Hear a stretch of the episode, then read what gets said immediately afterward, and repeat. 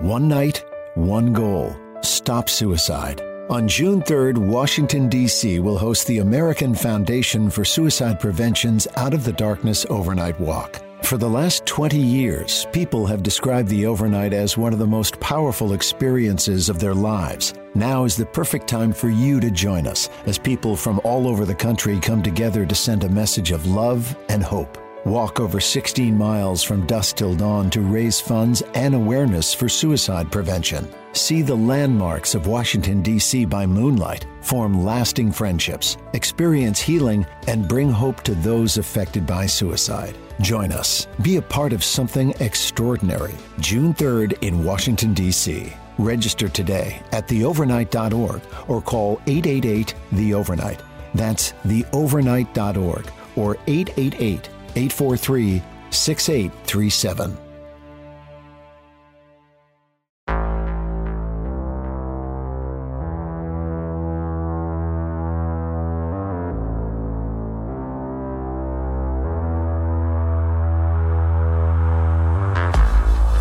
Wel- welcome to While Black, a seriously opinionated podcast bringing you the real and raw on anything happening while black.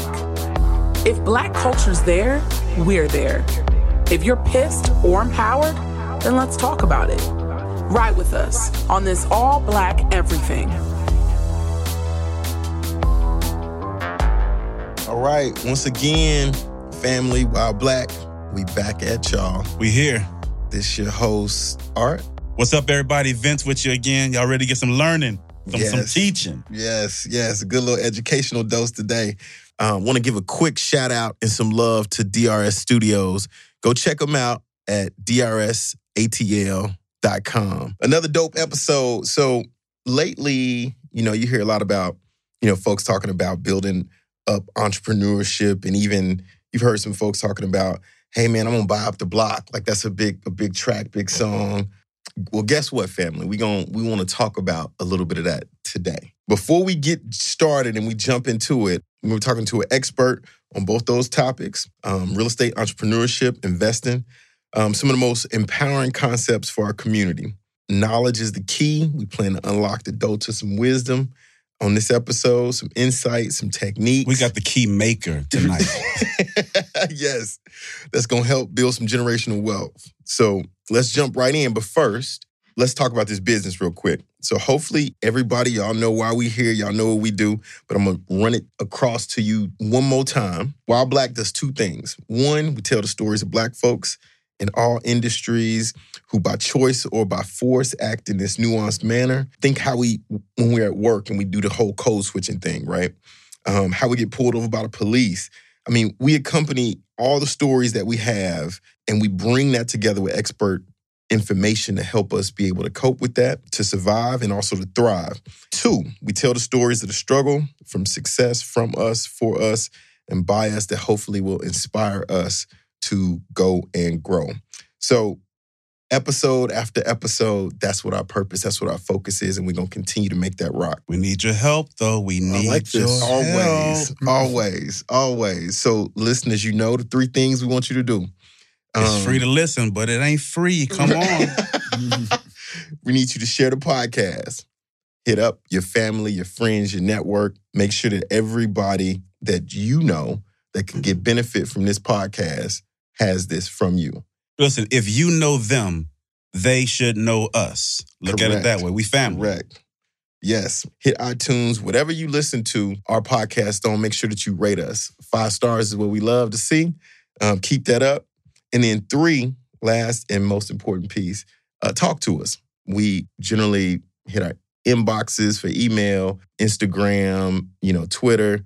Hit us up, Facebook. We we are all over it. Check the description out. We love y'all. We want y'all to make sure y'all hit up, up with those three things, and we're gonna jump right in. And listen, That's, that's an easy ask. Those were three Easy. easy, oh yeah, asks. it- it's Easy. not I thought y'all was coming Easy. around with the collection plate. No, we, should, we, we need to bring the collection plate I- out. I- when, you said, when you said, I, I, I wouldn't have been mad at that because y'all time is valuable. This this operation, right. this studio, this equipment is valuable. My this this community you're galvanizing, in my opinion, is valuable. That's right. I thought you were going for a donation, and I wouldn't have been mad at it. Y'all just said like, share, comment, and give me a That's rating. it. I- Give, Right, us some right. love. See, Come so check it holler out. at We us. That- that's we a might fair might have to add exchange, no four robbery. items. We might have to add four items now. to it. Collection We like that. Right, right. That's We're gonna it. rotate That's it it. around our user base. well, look, family, you already heard him talking. I want to take a second, introduce today's guest. We've got brother Jay Morrison with us. I'm gonna tell you just a little bit about him, and then I'm gonna hand the mic to him and let him speak to you for a minute. Our guest today is an educator, a business mogul, influencer, a CEO, a CEO. Real, this is real shit. Founder of the historic Tulsa Real Estate Fund the first black owned real estate crowd fund you need to know if you don't already know. Beating the odds, growing up in poverty, dropping out of high school, and serving time in prison for drug trafficking, our guest was able to turn his life around by breaking into real estate and becoming one of the industry's biggest influencers. It's not over when you think it's over. This path would not only keep him off the streets, but it would eventually lead him to build two eight figure businesses. I said eight figure businesses teach 50, maybe more now, inner city corner classes across multiple cities, and author two of the best selling books, period. While Black, let's welcome Mr. Jay Morrison to the show. Brother, talk to the people a little bit. Tell them a little bit more about you. First and foremost, I, I'm grateful to God. I'm honestly uh, just for the opportunity to be here today and be who I am today. To uh, uh, my family, my last name, our culture, our community, uh, and be in the presence of some kings um, and uh, our queens who also who are listening and watching. Uh, so yeah, I'm, I'm, I'm. You said it. I'm Jay Morrison. I, I am a multiple time over CEO, chief executive officer. Um, you know, what you want to know, man? Where are we going with this? What's up? Like, Hey, man, it's- I, am it's- busy. I'm active. We, Like, we I- know. I- we I- see the Instagram feed. I, I want to say this. I want to start like this. Since we're talking True. Black Talk and we're talking community, which I love the fact you guys are creating a have created a podcast community. Right. Right. This is like this Mhm. is like Black people fireside talk, like fireside Absolutely. chat. This That's, is what- like that's exactly right? what it is. Yeah, I Mhm. feel it. It's exactly what it is. Right? Yep. And so I appreciate that. And we need more, like for instance, last night, late night, two o'clock in the morning, Instagram Explorer page scrolling, and uh, a video pops up. I forgot the king, the brother's name, the king's name. And basically what he said, the difference between a black man and a white man. Right. And that was a caption to get you to click on it, but it had nothing really to do with the white man. It wasn't a race baiting thing. Right. What he was saying is that as black men, we go through society waiting for the disruption, right? We go through society playing defense. So black people and black men specifically, as we're trying to build for our families or build in business, build whatever, even communities like this, somewhere I guarantee during the course of your podcast, I guarantee you, I'll bet the the whatever I got in my pocket right now. I ain't never met neither of y'all brothers a day in my life, but I guarantee you, I guarantee at some point during the building of this podcast or the course of this podcast, one of y'all have said or been in a room with one of your associates and have said they might shut us down for doing what we're doing. Absolutely. Oh yeah, absolutely, Or have to- Absolutely. absolutely, That absolutely. is living life playing defense. That's right. waiting for disruption. And what it said is that a, a- a white man or a non-oppressed person, right? Because oppression is just a burdensome system, the treatment of Mhm. a burdensome system. So when you go through life expecting, man, if I if I build this, man, they might come get me. Man, if I if, if hey, if I go stand up for Mike Brown, they might come get me. If I go stand up for Eric Garner, they, hey, they might.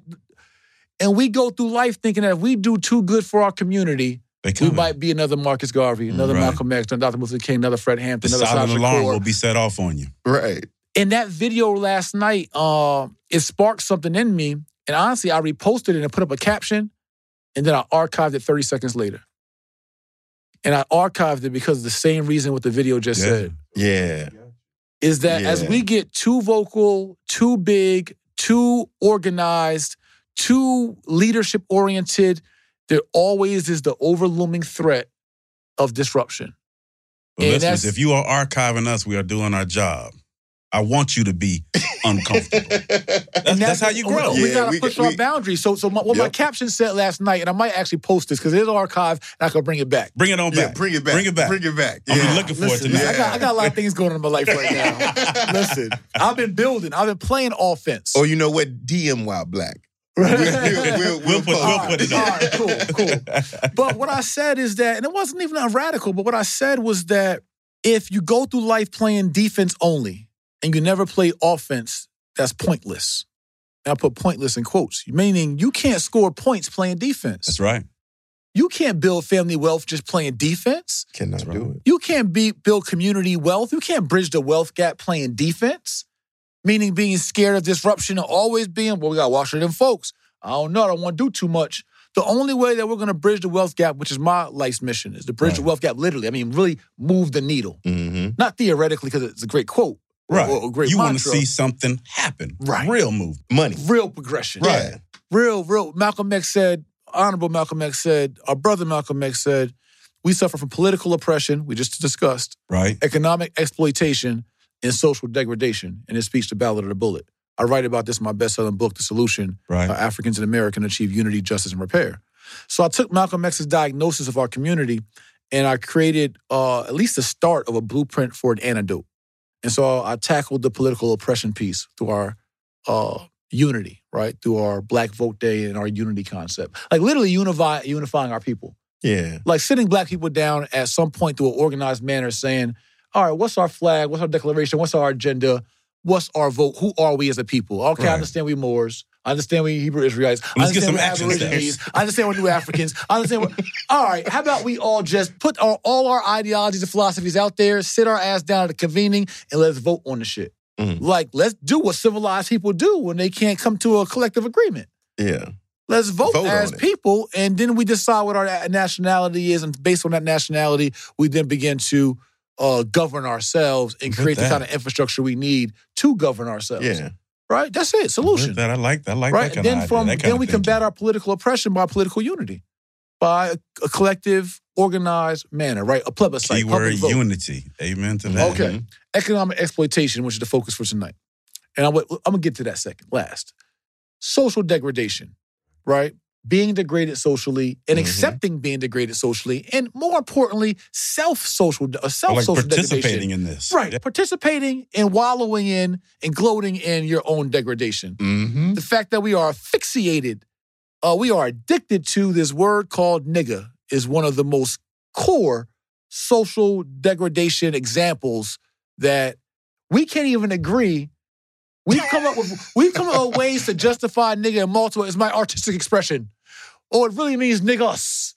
Or really, every word to take something that has been that has been historically documented, used to Mhm. degrade us and minimize our human dignity Yeah, it's weaponized. and, and, our, and our, our standing as, as men. We've embraced this word so so dearly, and nothing about it is an elevation to our social degradation. Right? To combat degradation or being degraded, you need to elevate Elevate. Right. someone, right?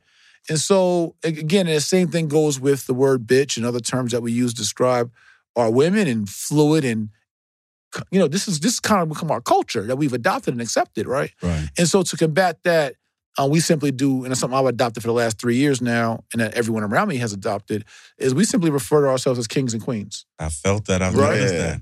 That's, That's just what we do. That's how I talk listen, to my children. listen, That's is a great. everybody- That's a great energy level. Right. That's that's my whole that point. you Is everybody a with that. king? No. But will there ever be a king if you call him nigga? Probably not. Right? Is Yeah. everybody a king? It's no. Or queen? No. but if but you feel like you are or wanna should speak- be, and you I may wanna get speak there. life into you anyway. I'm with that. yeah, I want to raise that. the frequency. So Yeah. my whole that's elevation. 36 staff members in our company, everybody, emails, text, everything. Hey, King J. Hey, King Mock, you grab that for me. Hey, Queen Jazz. Hey, Queen Brandy. All throughout our organization, through my personal life, family, everyone.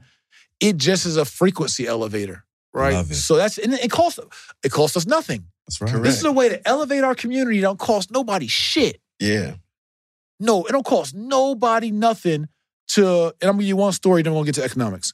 I was out with some of my friends from Chicago a couple summers ago here in Atlanta. Right. These are street dudes. And I'm still always who I am. I see some black women walk by. Hey, queen, how you doing? Peace, queen. Like I'm, a, I'm not gonna let you most times walk by me as a black man or woman without greeting you. At least a head nod. That's another form of again our unity and Just elevation. respecting my black queen. Right. So anyway, I said, "What's up, Queen?" Big Bro says, "Hey, King." Now, listen, I force people to call me king. I don't say you got to call me king, but you feel uncomfortable calling me anything else because all day I'm calling you king. You feel uncomfortable calling me nigga or anything else. It's like I shouldn't even. I, I have to respond to him in a way that he's responded to me. Absolutely. At I least mean, we'll I- make him think you about it. elevating the level. Right. Yeah, I got yep. guys like, damn, bro, I'm working on it, king. I'm working on it. But they feel a level of, right? So anyway, he says, king. They owe you that. That's what they feel. We should owe ourselves that. It's an elevation. It's like, oh yeah, you gave it to me. I should give back to you. Yeah. You can't, I can't be around you calling me king all day and king, king, king, king, king, king, Right. king. And then I'm just like, my nigga, my nigga, my nigga. Yeah, nigga, like that, that nigga.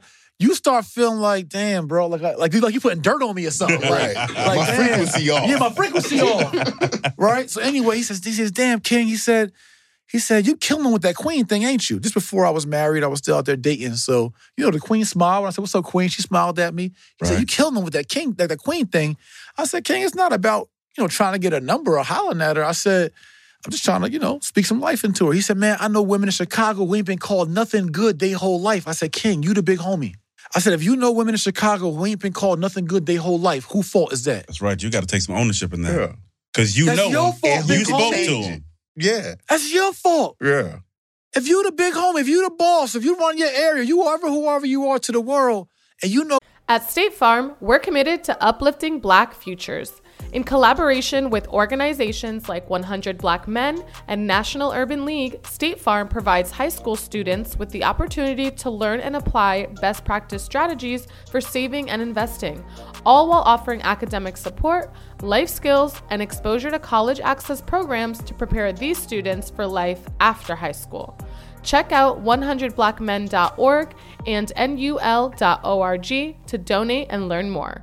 Like a good neighbor, State Farm is there. oh, black women. it- It's not a Chinaman job to make a black woman feel uplifted. Right. It's not a Russian's job.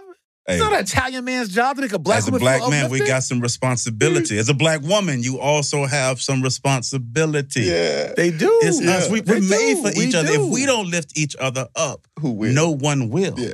Bruh, it's No mad simple. will. Like we It make we make these problems seem so complicated, yo, and they're mad simple. All the powers in our hands. True story. No white man, no Jim Crow, Hey, no we, we got the right one tonight, don't we? Oh yeah. no, yeah, nothing yeah, got yeah. nothing to do with none of that. These are things that we control. God gave us the power for me to call you king all day, you to call me king, and that right. shit's solved. Right. Listeners, you know how I do it. I'm, I'm gonna go on out there and predict it. I'm gonna step out. Go ahead. Here, Go here ahead, it King. comes. I think we got. I think we got a banger There's tonight. another one. I think it's another happening. one. I think it's going down again. I Do think it's gonna the happen. just just elevate right there? I'm about to start singing Because- Lion King. Because what we gonna, what, what we Can gonna do? We, feel? we gonna wallow in our misery and keep talking about what they did to us, and these are things that we can change, bro. Like that's right. that's right. this is this is Boy, called you got my uh, soul jumping. self determination. Excuse me, Okay. Self determination. Mm-hmm. Like it. We gotta be determined. Like forget we know the odds are against, and that's what I'm talking about my book. I don't ignore the other accountability. Right. The people that oppressed us, traumatized us, enslaved us, Jim Crowed us, mass incarcerated Yes. us, all, they owe us for sure. Right. They And- do. And, and They what we've proven is They they cannot stop us. They cannot beat us if we remember there's power in this skin. Ooh. we cannot be asphyxiated on the fact that someone owes us, has wronged us. Now, mind you, again, if you owe me $10, you're not giving me nine. But Right.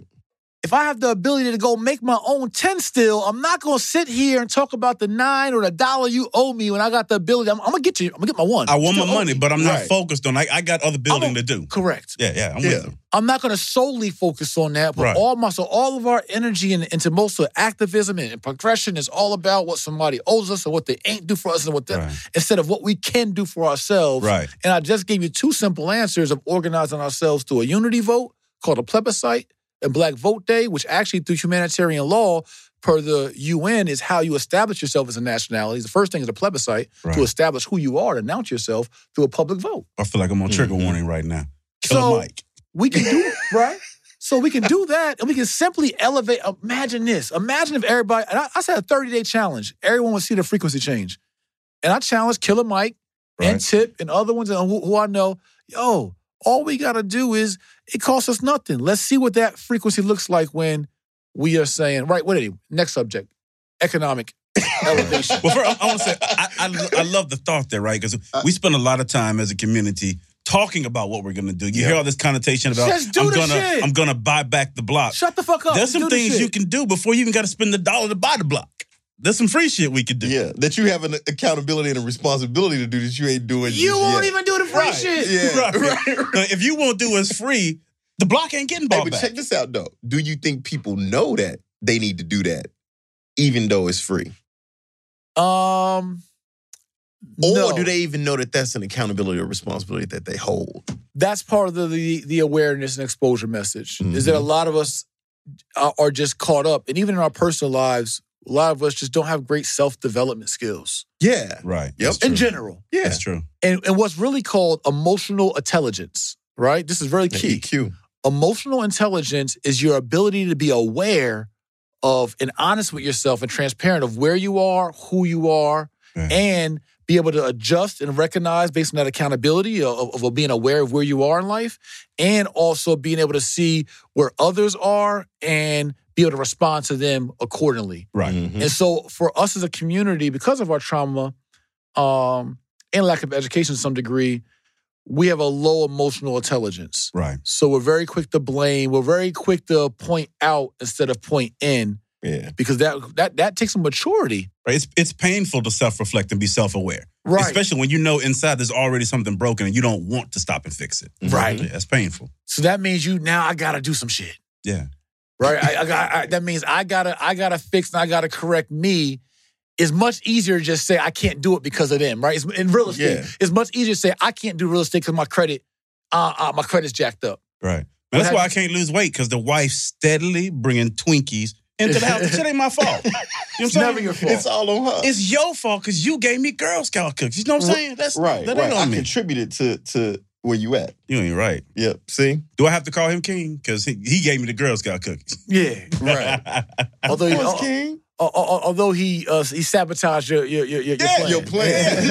he knew what he was doing. I've gotten some heated arguments and cursed some some some kings out, but it still was kings. I love that. Yeah. Yeah. That's I- dope. I I, mean, even even in a moment when you're upset, still get that brother the respect to uplift it, himself. It even elevates the the the argument or the or the disagreement because it's like it does. we still got a high level of respect for each other Right. in like, the it's like, I terms don't that fuck we with use, you right now. even if but I ain't it's agreeing with enough- you. Right. he said, yeah. like, "How can I be mad at him?" And he just Call me, uplifted me. yeah, he just hit right. right. So perplexed. It's How easy. dare you make me feel good about myself? You While we argue, right. Right. Come on, And that's why I say it, it, it's, it's harder to kill a king than it is to kill a nigga. I'm with. Hey, I like that. That's a clip. that is a That's a clip. That's, that's your Promotional quote for clip, later right? on. It's Yeah, harder yeah. to kill a king Yeah, than it is to kill a nigga.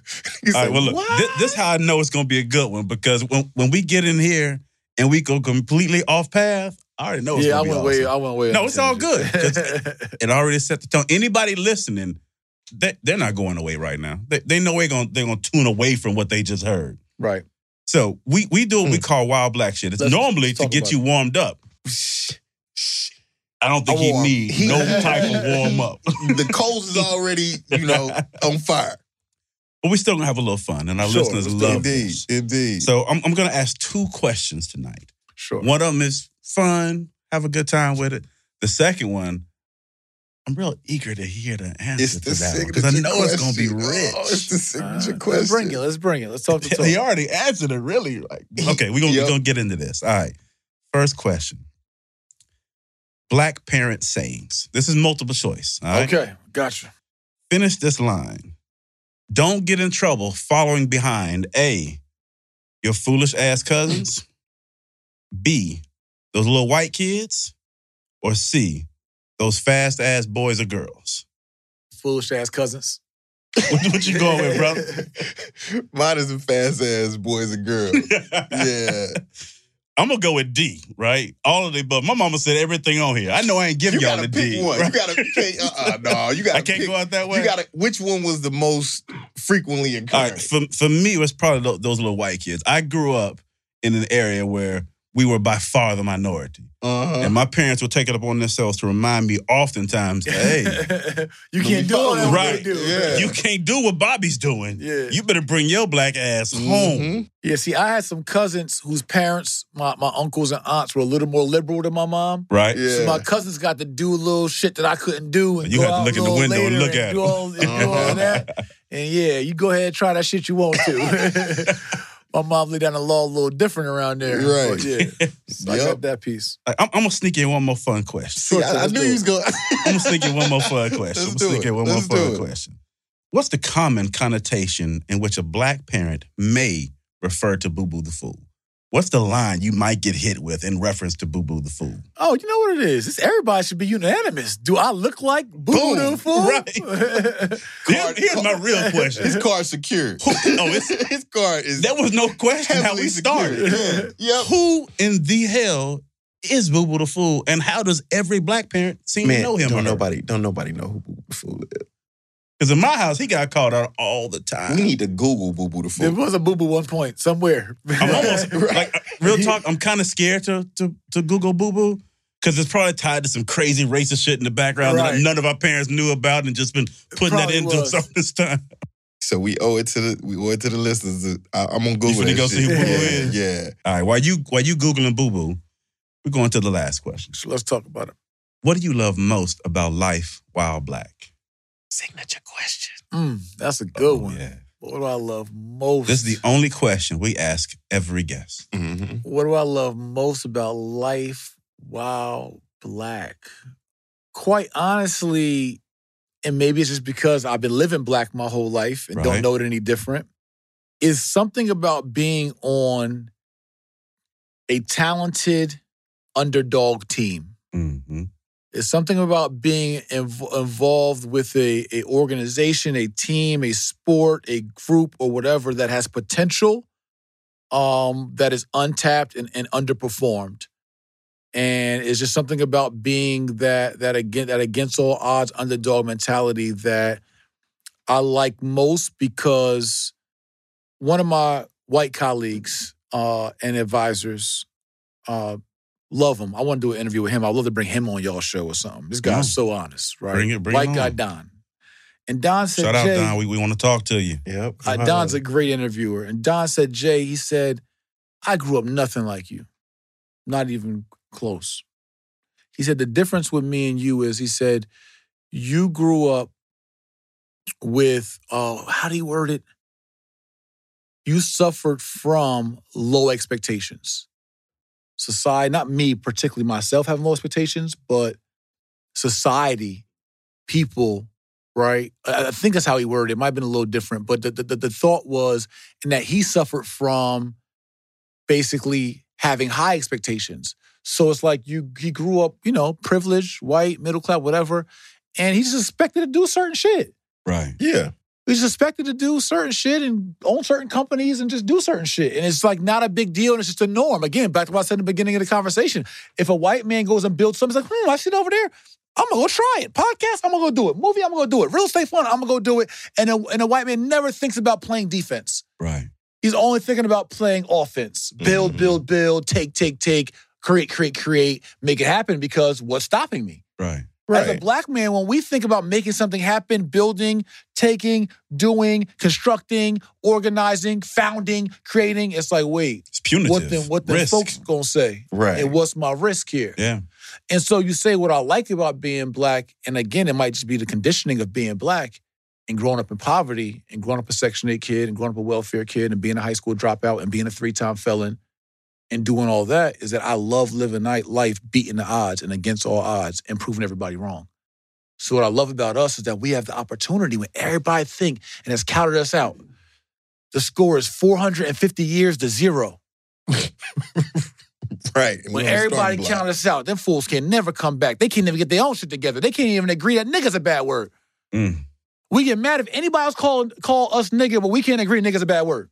Mm. Right. They that simple minded. That people, but I still believe that some magical way we can organize, galvanize, repair, and heal ourselves and make the biggest comeback in cultural, race, national, whatever, post colonialism history. All history.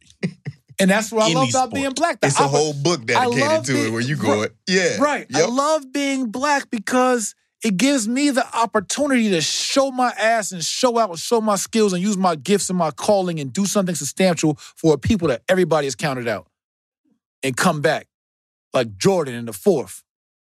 Ain't that might be the best one yet, bro. Oh, that would okay. That one's gonna be Griggs, you got some Yeah, real competition, yeah, bro. What up, King G? you got some real King J in the competition, bro. building. Ooh, yeah, that was some heat. So, yeah. for instance, Tynan Economics, Tulsa Real Estate Fund. Right? Yeah. We founded this fund, first black-owned real estate crowdfund in history. We launched June 1st on the anniversary of the Black Wall Street bombing, June 1st, Yeah, yeah. 2018. I'm from Tulsa. so Got I over know a $10 little bit million about of capital commitments our first week. Raised over $7.2 million cash. First fund to ever do it. Mind you, $7.2 million ain't shit. But for black people, it is. My point is, if a white man went out and raised $7.2 million of a real estate crowdfund, it's we expect you to. Right. Yeah. If you did anything less, you, we look at you as a failure. But for me, as someone with no college education, never been to B school, no finance degree, with my life experiences to have founded CEO and fund manager of the first black owned real estate crowdfund in the history of America and be the first man to lead an organization since Marcus Garvey in 1919 that raised millions of dollars publicly, primarily from black people or for the cause of black people. For me to have, not, I'm not taking any personal credit, not No, me I got- gloating. Got my whole organization, my wife, my A team, fact is all fact. that. Yeah. But right. What I'm saying is that that's also kind of sad a little bit. I'm saying it's it's beautiful and disappointing all at, the, same, time. But the beautiful part It's a of what I- journey, though. Right. But the beautiful part about liking being black in that is like, look what we can do. Yeah. Mm. Look what we look did. what look what look look what we did and look what we can do. And my my my my thought and my call for our people is not the first fund. My applause and what I'm excited about with the first fund is we proved the concept.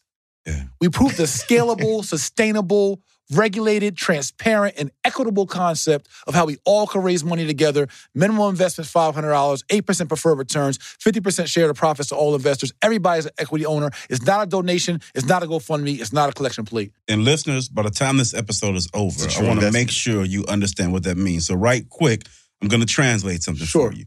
What he just explained of being the first and achieving a proof of concept Mhm. is very similar to what we all just experienced with the Black Panther phenomenon. That proved beyond a shadow of a doubt that you can have a movie with a black cast and international exposure that breaks whack records, that Yeah. proves that we can do what we do, even though we already knew it.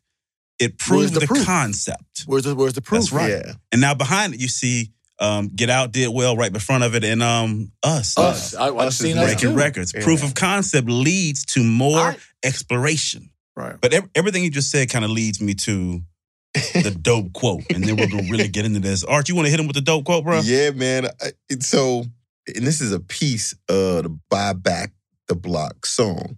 I'm about to buy back the hood. It's about your last name meaning something. You heard me? Start with you a duplex, work up to a Hyatt's, maybe a small plaza. I'm looking for a mall. Anybody selling a mall, holla at me. You heard me? That's compliments of Rick Ross. What's what I think is really interesting about that is the amount of progression that he put into steps in order to really build that out. Mm-hmm. I wanted to get your thoughts. I want to Start open small and bite size. Yeah. Um, no, I love the progression he gave in that. That motivation is needed, and I and, and I'm not saying a but to Rick Ross. Well, I think what we have to start doing as a community is that we got to start building and stop destroying. What I mean by that is Yes. very easy for me to say, "Well, Rick Ross did, and he could have." Best people do. Oh, you did that, but you could have, and you should have. Don't tear Yeah. down. Let's build no, it together. build. So Mhm. my my build to Rick Ross's and Tips and to others who are a part of all kind of buy back the blocks movement. I see a lot of rappers, Meek, uh, Offset, all them acquiring assets in real estate and encour- Nipsey Hussle and encouraging others and all that. My only build to it, right? We talk about getting our community more over the la- last level, and this is where, and again, I'm not promoting even my organization. I don't care where the hell people learn it from. We're offering a real estate investor certificate and certification and classes and courses at the most affordable levels. But my build is it's cool to tell somebody to go do something, which they did their part. They're done. Their part is done. They're the Te- biggest teach 'em influencers. how to do it. How the hell do I do it though? Correct. Correct. I could say buy a strip mall, I could say buy a hotel, I could say buy an apartment, building, I could say buy a single a residential house. But how? But do you know you could buy that residential house while on Section 8? You can use a Section 8 vouchers to qualify for a mortgage.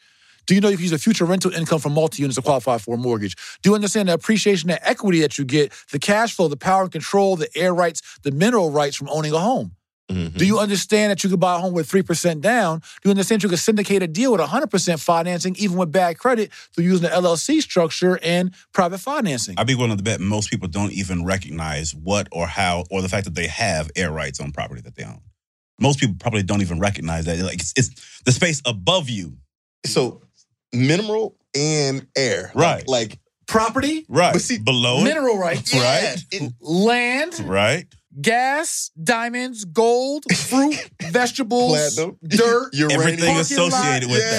driveway, Right. whatever, air, buildup, Yeah. right? Everything. So All it's like that. the challenge would be to to the individuals that you just named and, and individuals that's, that's making statements like that is great message, but you can't start people on level 10. Nope, I won't even challenge them. I'm not saying that. I'm saying they did their job. And yes, great message. But I'm saying those who have the information, what we're missing Okay. from our what we're missing in our community is educational infrastructure. Right. Yeah. That's why, for from a JMA standpoint, Jay Morrison Academy, although you may see me teach online and YouTube and other digital platforms, we have a K through 12 curriculum rolling out this year, kindergarten through high school, RBC curriculum, real estate, business, and credit. I love We have our fact you're starting certification rolling out this year. We've taught over 50 free corner classes in inner city neighborhoods from the west side of Chicago to Mack and Bewick in Detroit to Bankhead to 10th and Springfield in Newark, New Jersey to Marcy Ave and Fordham in Brooklyn to uh, Fordham Road in the Bronx, all over the country yeah. teaching this because that's what's missing. Right. We can say there's dollar neighborhoods in my community. Oh, it's a vacant lot. Oh, okay, I give you a dollar property. What's next? What do you What do do you do? next? Right. Yeah.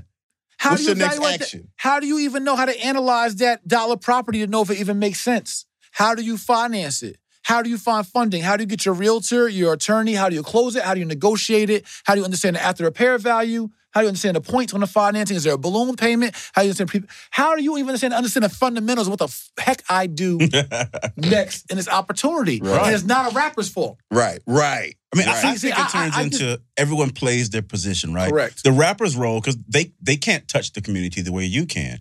Their role is inspiration. Get them started. Yeah. Then, then the people like yourself who come in and you take that inspiration and you turn it into something real, something tangible. That inspiration is now you teach them how to go and act inside The that inspiration. the That's skill right. set, yeah. the action steps, etc. And so, So it's from a- like the rapper planted the seed, and now I can actually Correct, water it. But from a Mhm. community perspective, I think what we have discounted and because anyone could theoretically go buy a house with some capital or whatever, whatever, whatever. Uh, and this is where I'm looking to change the game. Is that usually when we want to get into real estate, we go to real estate school. Right. Most people say, I want to get into real estate, they'll go to real estate school. Right. But they don't understand it's a realtor licensing school. It's not a school that teaches you how to acquire real estate and develop real estate and invest in real estate. It teaches you how to sell real estate for other people and get a commission. Right. So yeah, it's part of the system. holistically, we haven't learned it at home. We don't learn it in school. Where the hell do you actually learn real estate investing from a fundamental or curriculized standpoint? Right. And that's where, again, our school is looking to fill that gap and be an Mhm. educational institute where we can go to online in our K through 12s through our satellite campuses we're going to be rolling out throughout the country to say, yo, you know what? I want to learn how to buy back the loss. I want to learn real estate investment. Yeah. So I'm going to go actually get some training on how to do it so I can do it wisely.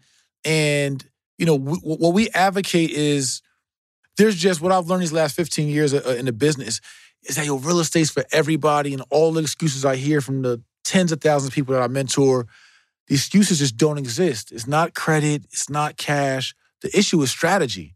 I could give you $100,000 right now, right? So screw your credit. Or your credit could be a 720, but still, I give you a dollar property. What do you do next? Mhm. You got $100,000. So I give you a dollar property and $100,000. Now, what do you do next? So the education, education plus opportunity equals success. So let's let's do it this way. You posed the question. What, What do do they you do do next? Great question. Yeah. I mean, you teed it up. It was beautiful. Right. Sure. So one of the biggest things I explain to the people is that getting some kind of fundamental training and understanding real estate is so critical in it because not in a three hour podcast or in a four hour workshop can you really get all of Right. what you really need to learn. Mhm. You got to respect the industry, respect the game. Yeah. It's like it's like cutting hair. If I think that I'm gonna get a, a somebody gonna show me how to do a fade in about an hour and a half, and y'all got it, I'm about to start doing fades now. I'm gonna be a, a cosmetologist, a barber. Right. You are mistaken. You ain't respecting the industry, right? Right. Same thing for auto mechanic or whatever the hell you want to trade. or- Any or- or- industry. any specialized knowledge. Yep. So that's first and foremost. Understand that you're gonna need some at some point some mentorship, coaching, or some real training, right? Absolutely. the high level what you do next and if like you got a dollar property you got some capital right so i identify five kinds of rich people people that are cash rich Right. you got savings you got cash in your shoebox under your mattress you got some cash in your pocket wherever you got some cash right you have folks that are credit rich you have a healthy credit profile healthy credit score which can be leveraged for all types kinds of funding financing joint venture opportunities et cetera right you got folks that are asset rich. You got mutual funds, stocks, 401ks, pensions, et cetera. Those things, there's ways to utilize those things to in- invest as well. You have folks that are um, equity rich. You either inherited property, you pur- purchased your first home, or your family had property, whatever it is, and that property has increased in value, or you got it free and clear and it has value more than what you owe, Right. and you have equity that could be tapped into, right? And then you have those who ain't got none of that crap, but are rich in ambition. Jay, I ain't got no credit, no equity, no cash, or no assets, but I'm willing to figure out what I gotta do to go get it. With those aspects, when it comes to anything in real estate development, what you have to understand is, and I, I talk about this on something I call my real estate math class I do on YouTube. I'm, I'm rolling out soon.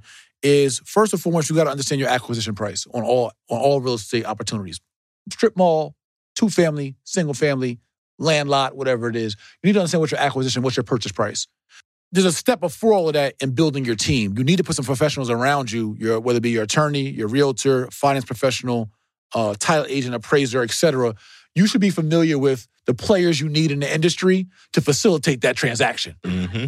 You should not be asking your, your Aunt Ruth some accounting advice unless she's a, an accountant. You shouldn't be asking your cousin Art about some legal advice. Yo, bro, you think I should uh sign this contract? You think 10 days due diligence is enough? And Art is not an expert in that area or, or an attorney, right? Mhm. So you need to understand what professionals you actually need to Mhm. make your play work. And see, I related in our corner class to the streets. It's like when I first started hustling when I was 15 years old, my father said, All right, boy, and my father was in the streets. And he said, All right, I heard you out there moving your little packs. He said, Well, if you're gonna sell drugs, he said, the first thing you better do is save ten thousand dollars. Oh, he, he found out I had a gun. Mhm. He said, "Oh, you want to you want to carry guns?" He said, "All right." He said, "You better have ten thousand dollars saved. That's gonna be your bail." And so that was my 1st goal. Mhm. He said, he said, "That's gonna be your bail and your attorney."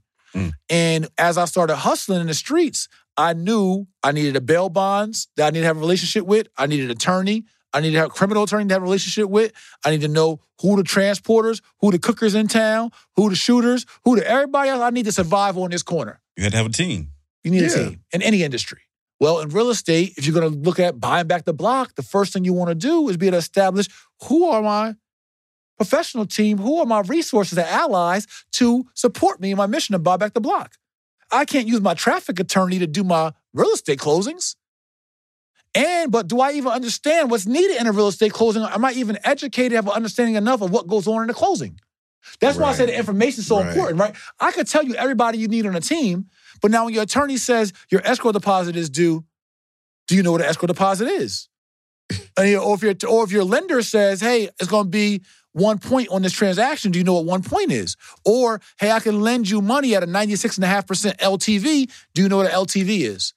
So that's why the understanding is so under. So I can t- I can tell you right now in this podcast everything you got to do. Yeah. But if you don't got an understanding, it's going to be like when I just went to Panama with my wife. You're gonna be speaking German to him. Thank you. We in Panama, I'm asking the waiter, like, oh, no pork in this, right?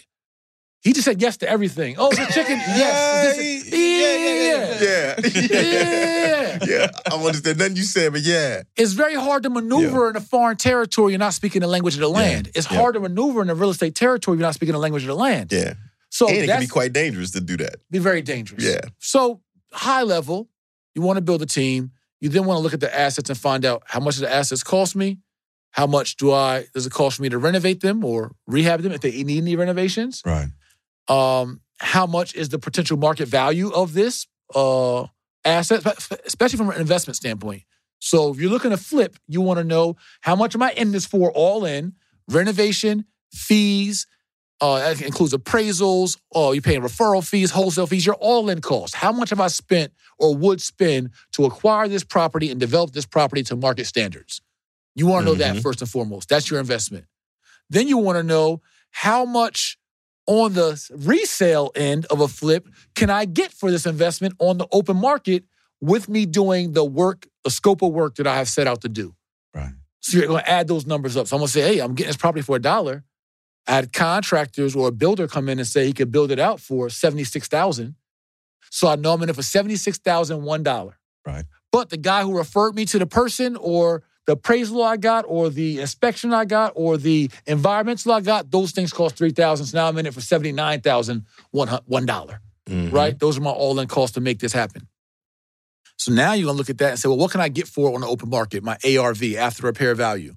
So you find out through your realtor Mhm. and you find out through comps, com- finding comparable properties, three properties that have sold Right. within one square mile Right. within the last six months, the average sales price of those homes. You'll then find out what that after repair value is of that blank lot you got or that building you renovated or whatever it is. And then you'll look at that price and determine your potential profit. So if I was in it for 79,000 and I find out through my comps that or appraisal that I could sell this property for 109,000, I know I got a $30,000 potential profit margin from this flip. And the next thing Make you want to do, Hmm. right, when you look, find out your potential profits, let's say in this case it's $30,000, you want to divide your profit, $30,000, divided by your investment, $76,000, and that's going to tell you what your ROI is. Sir. And I Mhm. believe in apples to apples, oranges to ROI, oranges. return on investment. Return on investment. So, why that's important, and I don't know if any of you have a calculator on your phone or laptop or whatever. Let's let's do that math. Thirty thousand divided by seventy nine You got it going. Okay, great. And we're gonna get a decimal. We're gonna multiply that decimal times one hundred. It's gonna give us a ROI percentage. Thirty thousand divided by seventy-six thousand. Seventy nine thousand. That was our all in cost in this scenario. Seventy nine thousand one dollar. And I want to tell our our audience why that is so important for us making fi- these financial decisions. Point three seven nine. Point three seven nine. I was close. So, point- I said times four. 100 or, or move the decimals two spaces over, Yeah, 37% or 38% rounded up. So why that's important is this. It's not just about, oh, I can make 30 grand because you Mhm. can invest 400,000, sell something for 430 and Right. still make 30 grand. Mhm. But now let's divide $30,000 profit Yeah. divided by a $400,000 investment. So it's not about just how much profit you can make because 30 grand ain't just 30 grand. Five. Point zero seven five. I was on the other side. Yeah. Point zero seven five. Yeah. So that's seven and a half percent. Right, you on the other side. Yeah. So that- that's seven and a half percent. Yep. So in in both scenarios, you made thirty thousand dollars, but one called for a forty thousand dollar, a four hundred thousand dollar investment. Right. Mhm. So your return on so basically what ROI says is what's the best use I can get of this four hundred thousand dollars. So in this case, you can get a seven and a half percent usage of it, right? In our seventy nine thousand dollar scenario, what's the best use for seventy nine thousand? We're saying we can get a thirty eight percent return. Right. So now what you ask yourself at home with your wife, your significant other, with your kids, your family, your partners, is you say, hey, we can invest 79,000 we got in our 401k, our pension, our IRA, the equity in our home, the cash in our bank, or we can use this business line of credit or whatever it is. This $79,000 sitting in our CD is getting us 2.75%. This $79,000 in our mutual fund is getting us 5%. This $79,000 in my shoebox is getting I'm me trying to 0%, not clap right now. Yeah. right? Is getting you 0% sitting in your shoebox, actually losing you 3% a year because of cost of inflation. So now you got to say, what's the best And you paying fees on it. I'm sorry. Right. Sorry. So what's the best use of my $79,000? In this scenario, I can get 38%. You know what? If I'm half wrong, I can get 18, 19%. Right. If you miss, If I'm you half wrong still at that win. half, Yeah. I'm still at 9%. if I'm half wrong at that half, it still beats my It money still currently beat parked. everything what my money's doing. Yeah. Yep. Right? You could be And wrong. so these are the things you want to know when you talk about making sound investments. So your family can make an informed. dec- That, that's what I'm saying. Buy back the block, Rick Ross decisions is teaching our people to make informed decisions. Like, hold up, because we sometimes again we're getting our own way. Wait, you mean I got to invest seventy nine thousand, only make thirty? This is the kind of stuff that we'll hear. right. Or wait, why would I do that? So, for instance, um, But what are you making right now with that? Correct. we don't look at it like that. We don't look at the opportunity cost of money Yeah. and what can I be making right now, or folks, or uh, you know, I have I some. mean, let alone like return on time. You start putting that valuation in there. Oh, come not on. to mention that we we did it in six months or eight months. Right. Correct. Correct. Now you're They didn't annualizing. even know now, you're, now you- now you're annualizing it, and now it's 60, 76 percent. Right. Right. Brother, you just hit her with so much information. This is my question. The corner classes. Yeah, Is this the type of information you're giving out on your bro, corner we go class? in on the corner. To- So, listeners, I, I just want to break something down for you. If, if you haven't heard this type of information before, this brother's talking about standing outside on your block teaching for free. Unsolicited. He out there giving it to you. The information he's going over, this is so there's a connection between real estate and the clan. If you haven't realized it, right? The clan was born through, survived, and strengthened through secrecy. That is the exact same thing until the internet got really big. That was happening in real estate, but now it's happening in wealth building. All these secrets are not being shared. He is sharing these secrets. Come There's get so you much some. game out Yeah. here, man. Come Like, get you and- some. And, and we, and that's my thing. It's I only can meet us so far the way. I mean, I got a thousand lectures on YouTube. We do free corner classes. Going back to we going back to ten cities this year. Um, our online training and classes. I mean, King. I mean, we're talking about just a few hundred bucks to get real curriculum, real assessment, real training, real specialized knowledge. That one single strategy. I mean, this is life changing stuff. I just can't. And people are catching on, but the point is to our people is like. Like uh, to your point, this is an opportunity for us to spread the information, being that we have in this information age. right. But Right. you got to make some intentional You gotta decision and investment to like, yo, I want to be put on the game. Right. And then I want to act on being on the game. Like you you you gotta Well, your last a move. name depends on it. Listeners, here's my challenge to you. If you don't act on it, you do a disservice to your children. as Right, this right. corner Back list, the as, quote. as the corner class list comes out, find it in your city, go to it. Again, it's free. Get that education. Go test some strategies. And then when you see the benefit, come back to him. Learn. In, like, this is the reason I'm so excited to talk about what we're talking about today is because all the things that we discuss on While Black, all the obstacles, all the inspiration that we talk about, it takes- is all rooted right here. Like this is the key Yeah. to moving past that stuff. Yep. Like like Justin This Blue said, all the boxes. when the people can no longer take the food off of your plate, they are powerless. And now you this is how we do it. Real estate, wealth building. This is how you get that power. But please, Mhm. please listen. That's why I'm out there in the corners, King. Honestly, it's because this is where this is where it gets said. Mm. Is being Mm, mm, able to control our financial destiny, being able to have real financial freedom, being able to create money out of thin air. Like we just, just so much. We just, you could literally, no gimmick, no guru. You could literally buy a whole apartment building, whole apartment complex with zero dollars out of your pocket. You literally can. I've done it. You Mm. literally can buy. You can. There's ways to do it. Listen, I'm gonna be on the corner in like- the class. That's what it is. And so, Right. listen, and we also even do one better for those. And again, I, I I invite everybody out to our corner class. The, the cities will be announced on my Instagram at Mr. Jay Morrison, also through our email list uh, at jaymorrisonacademy.com. Join our email list. Um, look into our beginners program, advanced programs, one-on-one coaching, etc. I do want everybody, everyone, every better. You can call my team anytime, one eight four four join JMA and get a free financial game plan. Mm.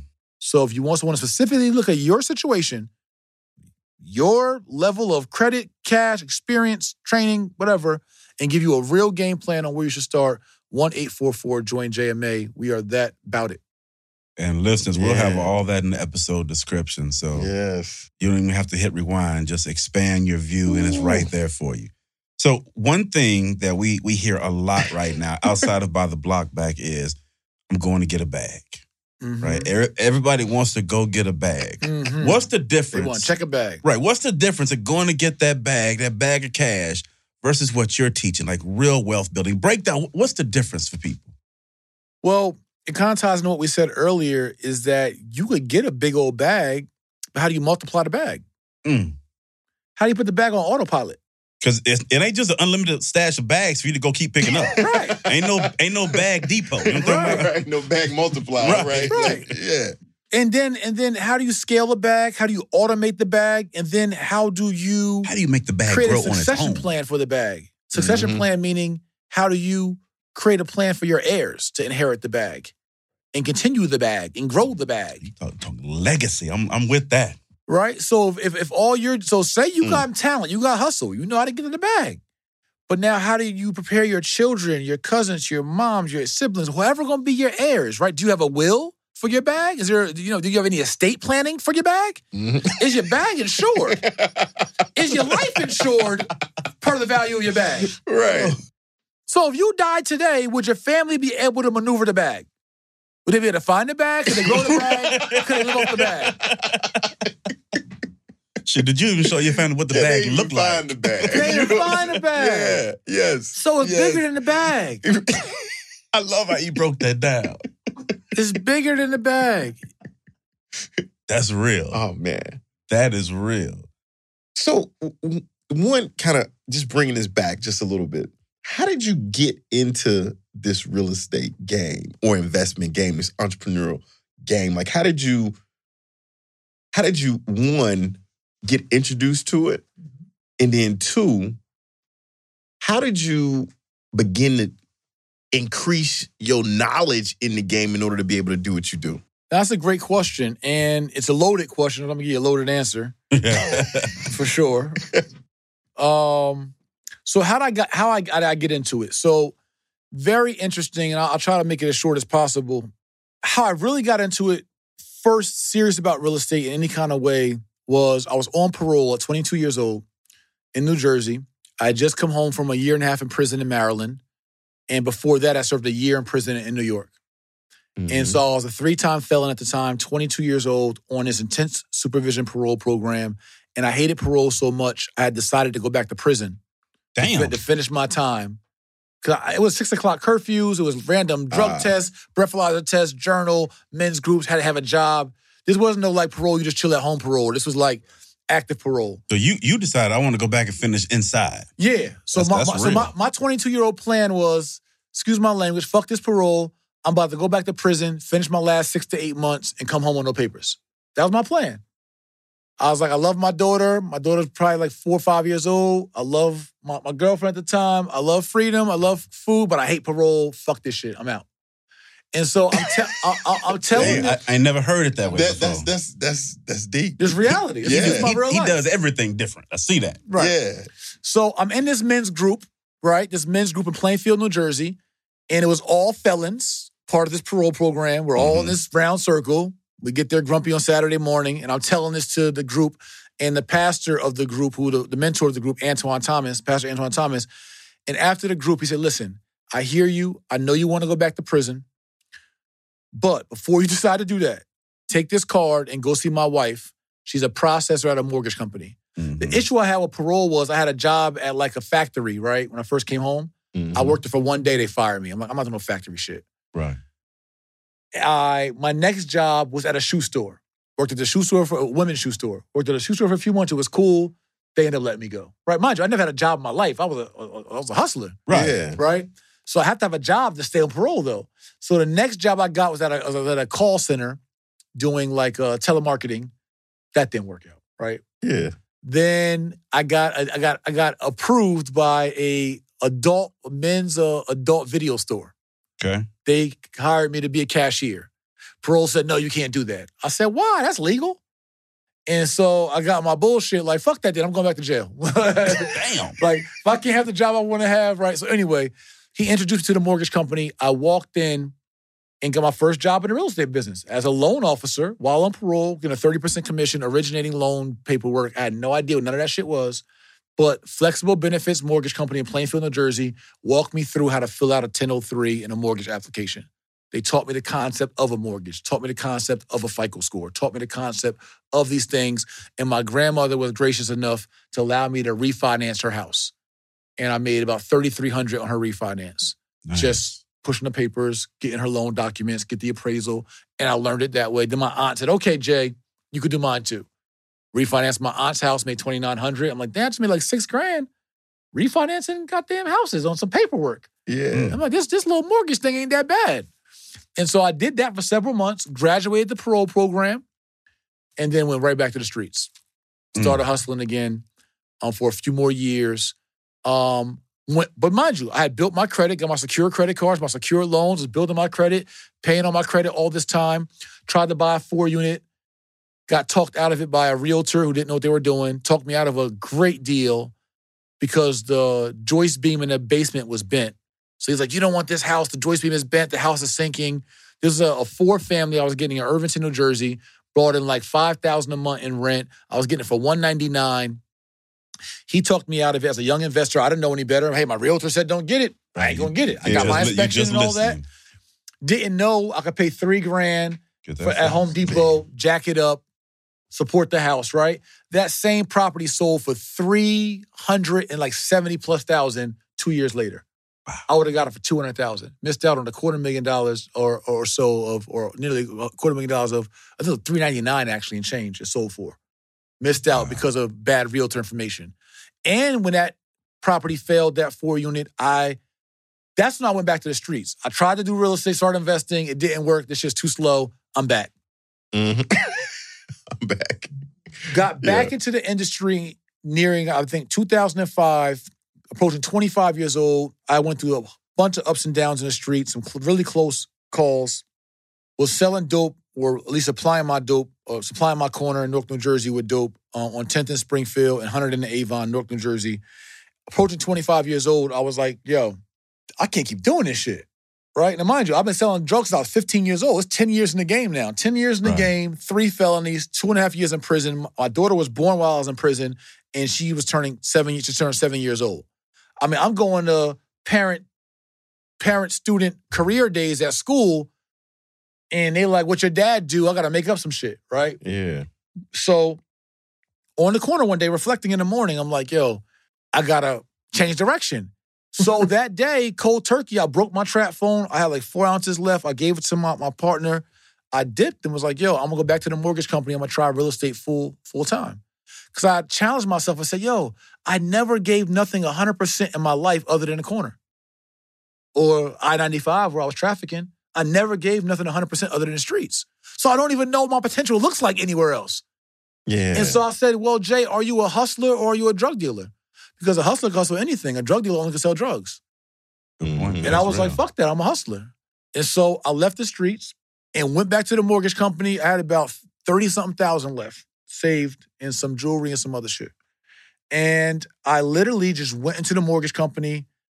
This white guy called my white dad, John Wenzel, he hired me. He knew my whole story, took me under his wing. He was starting a new branch. He had left Allied Home Mortgage, starting a new branch, and brought me under his wing. I literally have him put his chairs and desks together in the office, and I, I just sat up under him from, I left my crib at seven in the morning, drove an hour to work, It gave hundred percent to get and gave this. a million percent to understanding what the fuck my new hustle was going to be and how the business worked. And I didn't when I when I left and I got into real estate. I got my first uh, single family property was a property I purchased with my mom. It was under my name because her credit had got shot from a foreclosure. Um, but I bought a house for my mom from some equity we had built in the house. We we purchased a home in in the year 2000. Um, she put three percent down, three thousand down on a hundred thousand dollar house. That house went up in value, a hundred grand in three years. Mm. We sold that house after she was facing foreclosure. She gave, I helped her pay her foreclosure off and tax lien off. It was like 10 or 12 grand. And she gave me $33,000 for helping her out from her profits. And that was another reason why I got into real estate. But this was, mind you, I was 23 at the time. And I'm like, damn, 23, 24. I'm like, damn, we just made a 100 grand as a family, our first family 100 grand ever outside of what I did. And I'm Yeah. like, off living here, we ain't paint, we ain't renovate, we ain't nothing. We just lived in the joint. And I trapped off the front porch. but we still made a 100 grand in three years. yeah. So, and I made a flip by paying off her tax lien for 12 grand. She Mhm. gave me 33,000. So I'm like, damn, this real estate shit ain't that bad. And so between real estate school getting a foundation, between my mortgage experiences, between my acquisition experiences, between trial and error, I was able to build myself up and make my first million within my first three years in the business. Damn. And then became an author, celebrity realtor, NBC real estate expert, uh, managed millions in real estate, uh, consult, coach, mentor, fund manager, all this other shit that I've done. Over 36 businesses um, under my management.